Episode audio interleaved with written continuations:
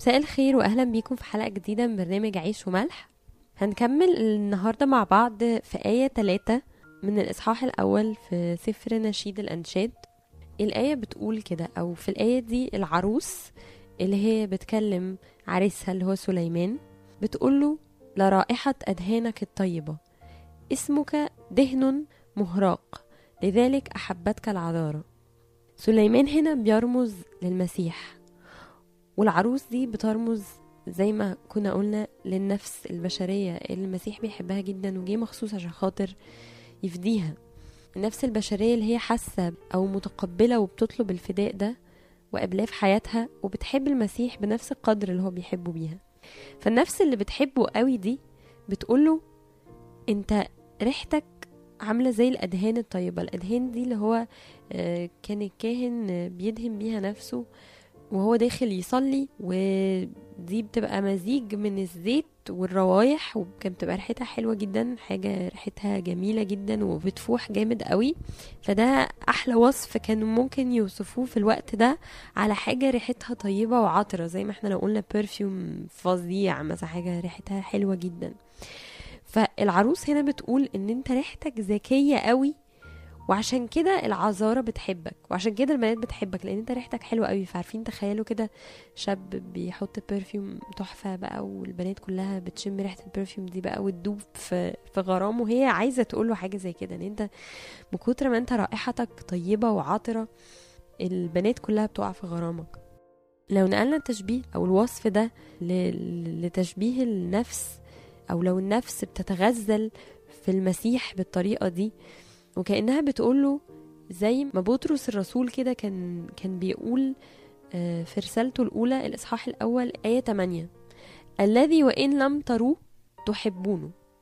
ذلك وإن كنتم لا ترونه الآن لكن تؤمنون به. فتبتهجون بفرح لا ينطق به ومجيد. نائلين غاية إيمانكم خلاص النفوس. بطرس هنا بيقول لهم أنتوا مش شايفينه بس أنتوا بتحبوه أنتوا بتموتوا فيه. زي ما العذارى كده بتحب الراجل ده اللي معدي. بتحبه ليه؟ بتحبه لأن هو رائحته عطرة. وبطرس هنا بيفسر إيه هي الرائحة العطرة. الرائحة العطرة دي هي خلاص النفوس اللي أنتوا حاسين بيه من جواكم عايزة أوضح أكتر قصدي. كنت قريت مرة كتاب بيقول إن بيحاول يثبت وجود الله. وقال راجل كلمة كويسة قوي. قال إنه عشان نثبت وجود الله أكتر حاجة وأكتر كائن ممكن بجد يثبت وجوده هو إحنا. لأن أنت ما تقدرش تدخل جوه نفس أي حاجة تانية ما تقدرش تدخل جوه نفس أي حد غير نفسك. انت وأنت جواك عارف إن في حاجة بتكلمك حاجة بتقولك الصح من الغلط حاجة غير عكس قوانين العالم. العالم قوانينه كلها بشعة وكلها كذب وغش بس في حاجة جواك بتقولك الصح من الغلط. في حاجة جواك بتخليك لما تشوف تشوف حد تعبان بتتألم. فالحاجة دي إحساس داخلي. وعشان كده بطرس بيوصف الإحساس ده بيقول إن الإحساس ده هو اللي بيديكوا البهجة إحساسكوا بالخلاص. لما بتفتحوا الباب وبتقبلوا الخلاص ربنا بيحط جواكوا إحساس بالخلاص. اللي بيحط جواكوا إحساس بالفرحة والقبول والسلام وهو ده اللي بيخليكوا تشعروا بالراحة وبالبهجة وهو ده اللي بيخليكوا بينعكس عليكوا برضو بإنكوا بتحبوا ربنا لأن هو إنكوا مجرد تفتحوا له الباب هو بيشتغل بقى جواكوا وبيحط حب جوه قلب كل واحد فينا كل اللي علينا بس إن إحنا نفتح الباب ونقرب له. فهو بيوصف ده بيقول أنتوا صحيح ما شفتوهوش بس أنتوا بتحبوه. أنتوا بتحبوا حد أنتوا ما شفتوهوش. بتحبوه آه لأن هو رائحته عطرة.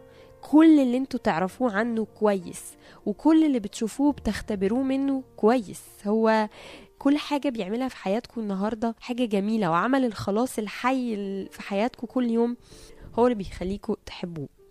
وده اللي بتوصفه العروس بالظبط بتقول انه ريحته عطرة المسيح أي حد بيسمع عنه بيعرف قصته بيحبه. مين مش ممكن يحب إله جه وساب المجد ده كله؟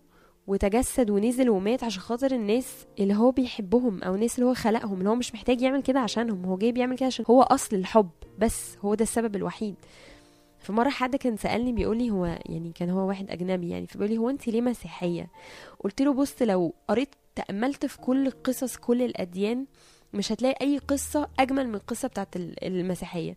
دي أحلى قصة أحلى قصة حب عرفتها البشرية بتاعت إله في قمة المجد قرر إن هو يخلي ذاته ويجي عشان خاطري أنا. فأنا ليه ما بقاش مسيحية؟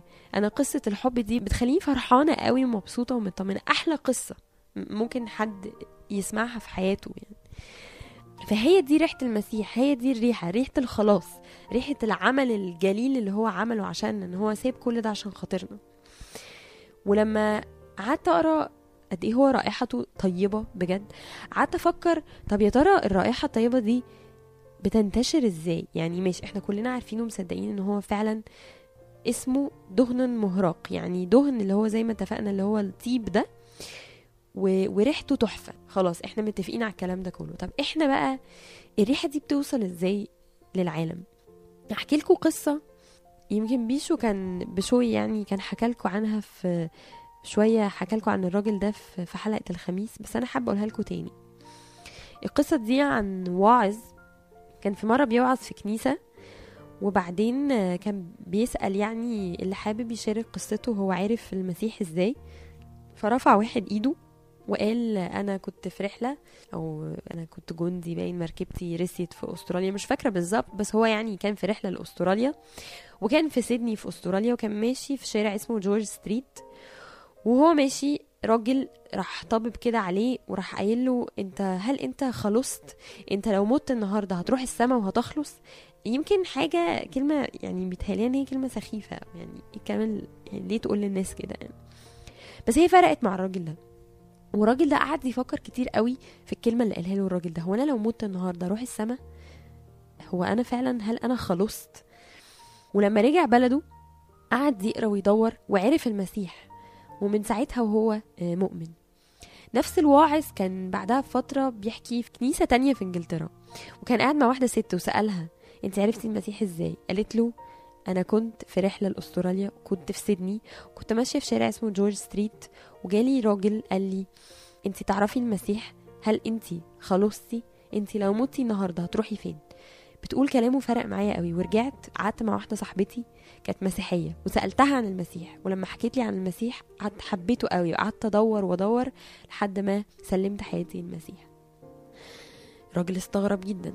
بعدها بكذا شهر كان في وعظة في الهند وقابل برضو واحد وقال له أنت خلصت إزاي؟ والراجل حكى نفس القصة عن نفس الراجل اللي في شارع سيدني بعدها برضه شهور كتيرة كان في أمريكا وسمع نفس القصة عن راجل خلص بنفس الطريقة عن طريق نفس الراجل اللي وقفه في الشارع وقال له أنت تعرف المسيح ولا لأ؟ الراجل كان مستغرب جدا. وفي أول رحلة وفي أول مرة الواعظ ده راح فيها أستراليا راح جري على شارع جورج ستريت عشان يشوف إيه اللي بيحصل ويقابل الراجل ده اللي, اللي جاب للمسيح نفوس كتير جدا. راح يدور عليه ما لقاهوش لقى كنيسة دخل سأل عليه قالوا له آه الراجل ده فعلا كان موجود؟ بس هو بطل يجي خلاص. طب تعرفوا مكانه؟ آه نعرف مكانه. ادوله العنوان ركب الواعظ وراح ودور على الراجل عرف إن هو اسمه فرانك راح وخبط عليه لقى راجل عجوز جدا بيفتح له الباب. قال له انت كنت بتروح وبتقف في المكان الفلاني وبتعمل كذا كذا. قال له آه ده حقيقي. أنا فعلا كنت بروح وبقف. أصل أنا كنت راجل بلعب قمار وكنت بسكر وكنت بشرب خمرة. لحد ما واحد يعني عرفني بالمسيح وسلمت حياتي. للمسيح وحياتي اتغيرت. فمن ساعتها أنا نظرت للمسيح إن أنا كل يوم هقول لعشر أشخاص عنه هكلم عشر أشخاص عنه. بعد ما بشرت كل الناس اللي عندي في القرية وكلمتهم كلهم عن المسيح قررت إن أنا هروح أقف في شارع جورج ستريت ده وأكلم الناس عن المسيح لأن هو شارع زحمة جدا وبيجيله ناس من كل حتة في العالم. بس يعني ما حدش ناس قليلة قوي اللي كانت بتقف تتكلم معايا ويمكن كل الناس كانت بتمشي وتسيبني. بس أنا كنت كل يوم بركب برضو الأتوبيس وبروح لحد ما عييت قوي وبقيت مش قادر أروح فإيه؟ فقعدت في البيت وما بقيتش بروح خلاص. وقعدت سنين يمكن عشر سنين أو حاجة زي كده بيروح كل يوم نفس الشارع وبيعمل نفس الحاجة. فالواعظ ده قال له أنت عارف أنا إيه اللي جابني ليك؟ وابتدى يحكي له على قصص الناس اللي قابلها اللي بعد ما هو سألها راحت ودورت وعرفت المسيح. الراجل ده ابتدى يعيط جامد قوي وقال له أنت عارف إن أنا أول مرة أعرف إن في حد جه للمسيح عن طريقي؟ الراجل ده مات بعدها بشوية. والواعظ ده يعني قال وعظات كتير قوي عن فرانك وكل ما كان بيتكلم في وعظات كل ما كان بيعرف عن ناس كتير قوي جات للمسيح عن طريق فرانك. فرانك كل اللي كان بيعمله إن هو كده بالظبط زي ما يكون خد الطيب ده الطيب اللي هو ما عملوش هو استلمه جاهز من المسيح آه، عمل الفداء عمل الخلاص وراح مسكه وكان بيرشه في الشارع وهو واقف. والناس كانت بتشم الريحة الحلوة ومن كتر ما الريحة كانت حلوة كانت بتروح وبتدور عشان تعرف أكتر. فرانك كان بيرش رشة والمسيح كان هو اللي بيعمل كل الشغل. ريحته الحلوة هي اللي كانت بتشتغل. وهو ده دورنا. دورنا إن إحنا نرش رشة صغيرة من الطيب ده. نروح ونقول للناس مين هو المسيح ونبشر ونعرف الناس مين هو المسيح وننشر الطيب ده في الدنيا كلها. عشان الأكيد الأكيد إنه أول ما الناس تشمه العذارة هتحبه. أي حد هيشم ريحة الطيب ده هيقع في حب المسيح على طول وهيجيله فمحتاجين قوي نفكر في الآية دي ونفكر في قصة جورج. إحنا لينا دور دورنا الأساسي إن إحنا نهتم إن إحنا ننشر الطيب ده في الأرض كلها ننشر الريحة الذكية دي ونعرف الناس قصة الحب الجميلة عن الإله اللي أخلى نفسه لأجل كل واحد فينا بالاسم. وبيحبنا جدا. وكل المطلوب مننا بس إن إحنا نصدق نقبل القبلة زي ما كانت العروس بتقول نقبل قبلة الصلح عمل الخلاص ونفتح له الباب ونسيب رائحته الزكية تقتحم حياتنا وحياة كمان الناس اللي حوالينا. فرانك كل اللي كان بيعمله إن هو بيرش رشة صغيرة من إزازة العطر اللي عملها المسيح. والرشة دي هي اللي كانت بتشتغل وبتعمل عمل الخلاص. بولس في رسالته التانية لأهل كورنثوس الإصحاح ال 14 من أول آية 2 لآية 16 بيقول كده ولكن شكرا لله الذي يقودنا في موكب نصرته في المسيح كل حين ويظهر بنا رائحة معرفته في كل مكان لأننا رائحة المسيح الذكية لله في الذين يخلصون وفي الذين يهلكون. لهؤلاء رائحة موت ولأولئك رائحة حياة لحياة. من هو كفء لهذه الأمور؟ بولس بيقول لنا إن إحنا دورنا نمشي في موكب نصرة المسيح ونوصل رائحة معرفته الذكية في كل مكان زي ما كان سليمان بيوصف بالظبط في نشيد الأنشاد. دورنا إن إحنا نمشي ونوصل الريحة دي زي ما كان فرانك بيعمل. أشوفكم الحلقة الجاية ونكمل مع بعض نشيد الأنشاد. راديو ملاح. دي دنيا تا